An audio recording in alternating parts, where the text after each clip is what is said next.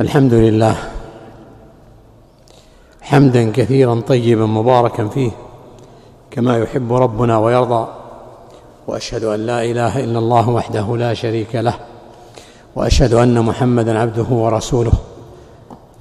اللهم صل وسلم على عبدك ورسولك محمد وعلى آله وأصحابه الطيبين الطاهرين ومن تبعهم بإحسان إلى يوم الدين. الحمد لله الذي جعل لعباده من كل هم فرجا. ونوع لهم طرق الفرج. فالصدقة فيها تفريج كربات وفيها شفاء وفيها تداوي. والإحسان فيه فرج. وهل جزاء الإحسان إلا الإحسان؟ والدعاء من أعظم أبواب الفرج. ولذلك سماه الله عز وجل عبادة. وقال ربكم ادعوني أستجب لكم. إن الذين يستكبرون عن عبادتي سيدخلون جهنم داخلين. والنبي صلى الله عليه وسلم سمى الدعاء عبادة. ففي مسند الإمام أحمد يقول النبي عليه الصلاة والسلام الدعاء هو العبادة. الدعاء هو العبادة. ثم قرأ النبي عليه الصلاة والسلام هذه الآية وقال ربكم ادعوني أستجب لكم إن الذين يستكبرون عن عبادته سيدخلون جهنم داخلين. وأخبر الله عز وجل عن نفسه أنه قريب.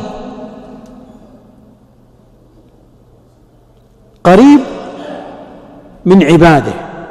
وإذا سألك عبادي عني فإني قريب. أجيب دعوة الداعي إذا دعان. فليستجيبوا لي وليؤمنوا بي لعلهم يرشدون.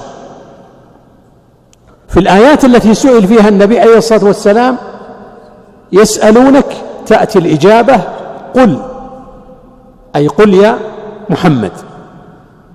إلا في هذه الآية كما يقول العلماء حتى لا يتوهم أن فيه واسطة بين الحق سبحانه وتعالى وبين الخلق. وحتى يكون ذلك أدعى للإجابة وللقرب. وإذا سألك عبادي عني فإني مباشرة. وعلى سبيل التأكيد فإني قريب. أجيب دعوة الداعي إذا دعان وهذه الآية فيها عموم عموم الإجابة. ومن فضل الله عز وجل ومن كرمه أنه يجيب دعاء أوليائه ويجيب دعاء أعدائه. أما أولياؤه فيدعونه رغبا ورهبا سرا وعلانية تضرعا وخفية. يدعونه في كل حين ولذلك جاء في الحديث عند الترمذي من أحب أن يستجاب له عند الشدائد والكرب يعني في حان الشدائد هو بحاجة إلى هذا التفريج من أحب أن يستجاب له عند الشدائد والكرب فليكثر من الدعاء في الرخاء. فليكثر من الدعاء في الرخاء. ولذلك تجد بعض الناس سريع إذا صلى كأنه ليس له حاجة إلى الله عز وجل. لا يطمئن في سجوده. لا يطيل في هذا السجود. لا يسأل الله عز وجل. والنبي عليه الصلاة والسلام أمر بالدعاء في السجود كما في صحيح مسلم. وأما السجود فأكثروا فيه من الدعاء فقمن أي حري وقريب فقمن أن يستجاب لكم. وفي حديث ابن مسعود في الصحيحين لما علمهم التشهد والدعاء بعد التشهد قال ثم ليتخير من الدعاء بعد ما شاء. ما شاء. من خير الدنيا والآخرة. يتخير من الدعاء. هذا في حال دعاء الأولياء دعاء المؤمنين؟ وأما أعداؤه فإن الله عز وجل يستجيب لهم في الشدائد. قد أخبر الله عز وجل أنهم إذا ركبوا في الفلك دعوا الله مخلصين له الدين. وأخبر أنه يستجيب لهم وأنه ينجيهم من الكرب وأنه ينجيهم من ظلمات البر من ظلمات البر والبحر. ثم إذا أنجاهم إذا هم يشركون. فالدعاء والتوحيد كما يقول ابن القيم رحمه الله مفزع لأولياء الله ومفزع لأعداء الله. ولو لم يكن في التوحيد إلا لم يكن لو لم يكن في الدعاء إلا صدق اللجوء إلى الله عز وجل وتحقيق التوحيد لكفى. ولو لم يكن في الابتلاءات والشدائد والمحن والفتن إلا تحقيق التوحيد لكفى. انظر مثلا إلى حال المشركين. إذا ركبوا في الفلك. دعوا الله مخلصين له الدين. هنا لما تأتي الشدائد وتأتي الكرب يكون هناك إخلاص لله عز وجل. لأن الجميع يعلم أنه لا ينفع إلا الله. لما جاء رجل إلى النبي عليه الصلاة والسلام وأسلم. فسأله النبي عليه الصلاة والسلام كم تعبد؟ قال سبعة آلهة ستة في الأرض وواحد في السماء. قال له من لرغبك ورهبك؟ في حاجات تريدها ترغبها حاجات ترهبها مطالب تريدها وأشياء تريد أن تنجو منها. من لها. قال الذي في السماء. يعلم في حقيقة الأمر وفي قرارة نفسه أن هذه لا تنفع ولا تضر. وإنما النافع وإنما المالك وإنما المانع وإنما المعطي هو الله عز وجل. كثير من الناس يلجأ إلى الله عز وجل في الدعاء. فيرى أنه لا أثر لهذا الدعاء ولم يستجب له. فربما ترك الدعاء. والواجب على المسلم إذا فتح له باب الدعاء أن يستمر في هذا الباب سواء كان له حاجة أو لم يكن له حاجة لأنه أولا يتعبد لله عز وجل يتذلل لله عز وجل. يتعبد لله عز وجل بأسمائه الحسنى وصفاته العلى. لما يسأل الله عز وجل التوبة والتوبة مطلوبة في كل وقت. هو بحاجة إلى هذه النعمة. يقول ابن القيم رحمه الله لا يقدر هذه النعمة نعمة التوبة حق قدرها إلا من تأمل فيما أنزله الله عز وجل على نبيه صلى الله عليه وسلم بعد آخر غزوة قضاها. أو بعد آخر غزوة غزاها لقد تاب الله على النبي والمهاجرين والأنصار الذين اتبعوه في ساعة العسر. يقول لا يعرف قدر التوبة إلا من تأمل هذه الآية. أنت في كل وقت في كل حين محتاج إلى الثبات. في كل حين محتاج إلى صلاح قلبك. في كل حين محتاج إلى الهداية ولذلك نحن نقول في كل ركعة اهدنا الصراط المستقيم. أنت بحاجة إلى أن ترى الحق حقا وترزق اتباعه. وبحاجة إلى أن ترى الباطل باطلا وتوفق توفق لاجتنابه. ولذلك يقول ابن كثير رحمه الله في تفسيره. وفي الدعاء الماثور اللهم أرنا الحق حقا وارزقنا اتباعه وأرنا الباطل باطلا ووفقنا لاجتنابه ولا تجعله ملتبسا علينا فنضل واجعلنا للمتقين إماما. الرجل قد ينقلب في ساعة ينقلب عن دينه كما جاء عن أبي الدرداء رضي الله عنه يقول من يأمن البلاء. من يأمن البلاء. فأنت أولا إذا دعوت الله عز وجل فانظر هل عندك من موانع؟ هل أنت متلبس بشيء من موانع إجابة الدعاء؟ في صحيح مسلم في حديث أبي هريرة أن النبي عليه الصلاة والسلام ذكر الرجل يطيل السفر وهو من مضان إجابة الدعاء. أشعث أغبر يمد يديه إلى السماء كل هذه من موجبات إجابة الدعاء. من الأسباب. أشعث أغبر يمد يديه إلى السماء يطيل السفر.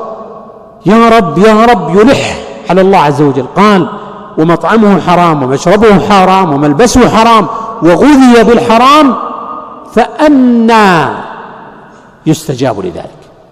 بعيدا يستجاب له. فإذا دعوت الله عز وجل فتش نفسك. فتش عن هذه الموانع. من الموانع أن يسأل الإنسان أشياء لا يمكن أن تتحقق له.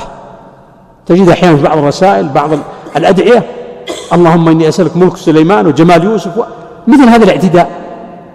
هذا الاعتداء في الدعاء من موانع إجابة الدعاء. من موانع إجابة الدعاء الاستعجال. يقول النبي عليه الصلاة والسلام كما في الصحيحين يستجاب لأحدكم ما لم يعجل.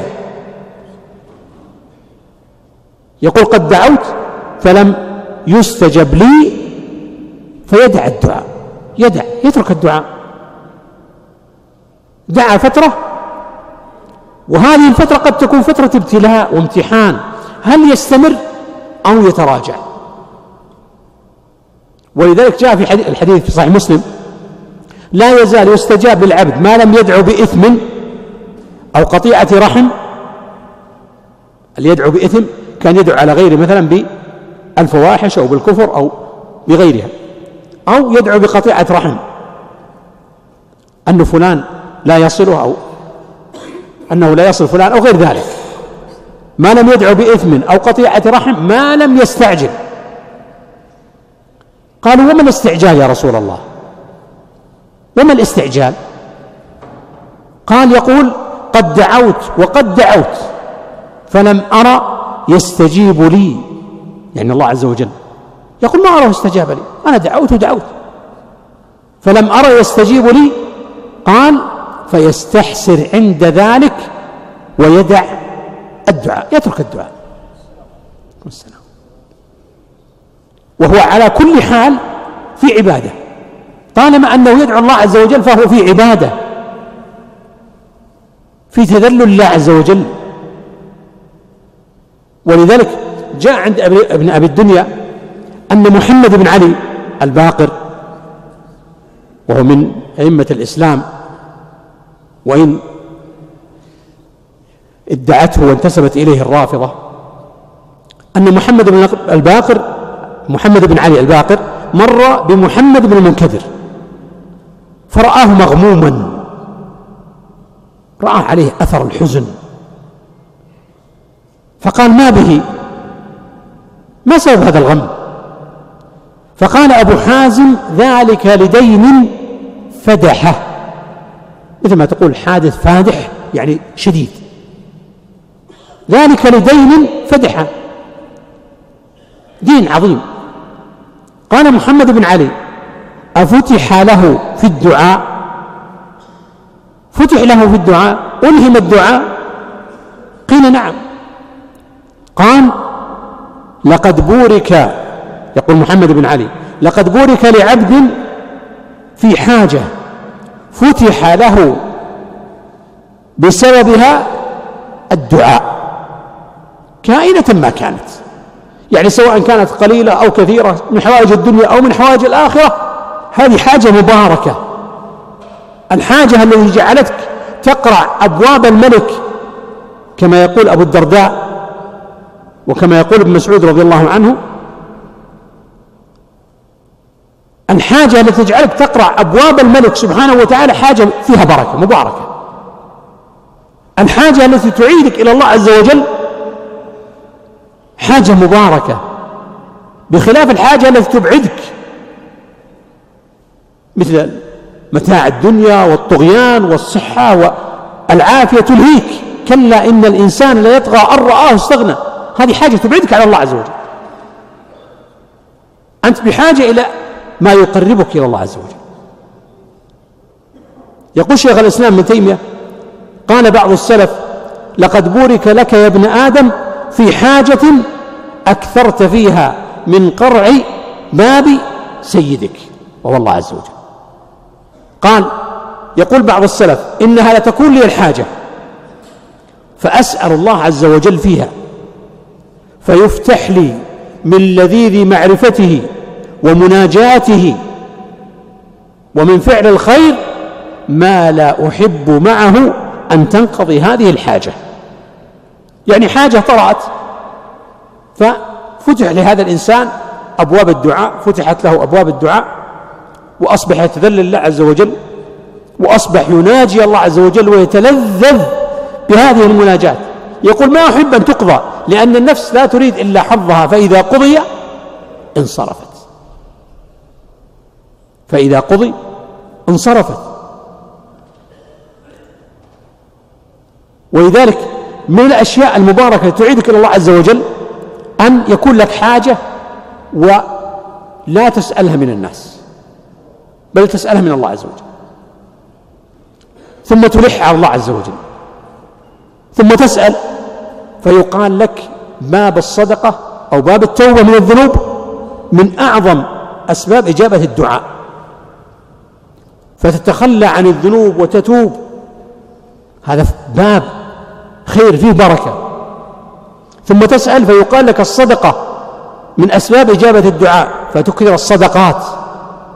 ثم تسأل فيقال لك كثرة الذكر والاستغفار فتكثر من الذكر والإستغفار. ثم تسأل فيقال لك جوف الليل. أقرب ما يكون العبد من ربه وأقرب ما يكون الرب من عبده في جوف الليل والعبد ساجد. فتكثر من قيام الليل. وتتتابع تتتابع عليك الخيرات بسبب حاجة واحدة. أنزلتها بالله عز وجل. فكم من الطاعات جرتك لها هذه الحاجة الواحدة. وأنت لا تشعر. وفعلا لو انقضت هذه الحاجة ربما انصرف الإنسان كما نقل عن بعض السلف. وينبغي أن يعلم أن الإنسان إذا خلا من الموانع ودعا الله عز وجل مخلصا أنه لا يخلو من حالة من ثلاث.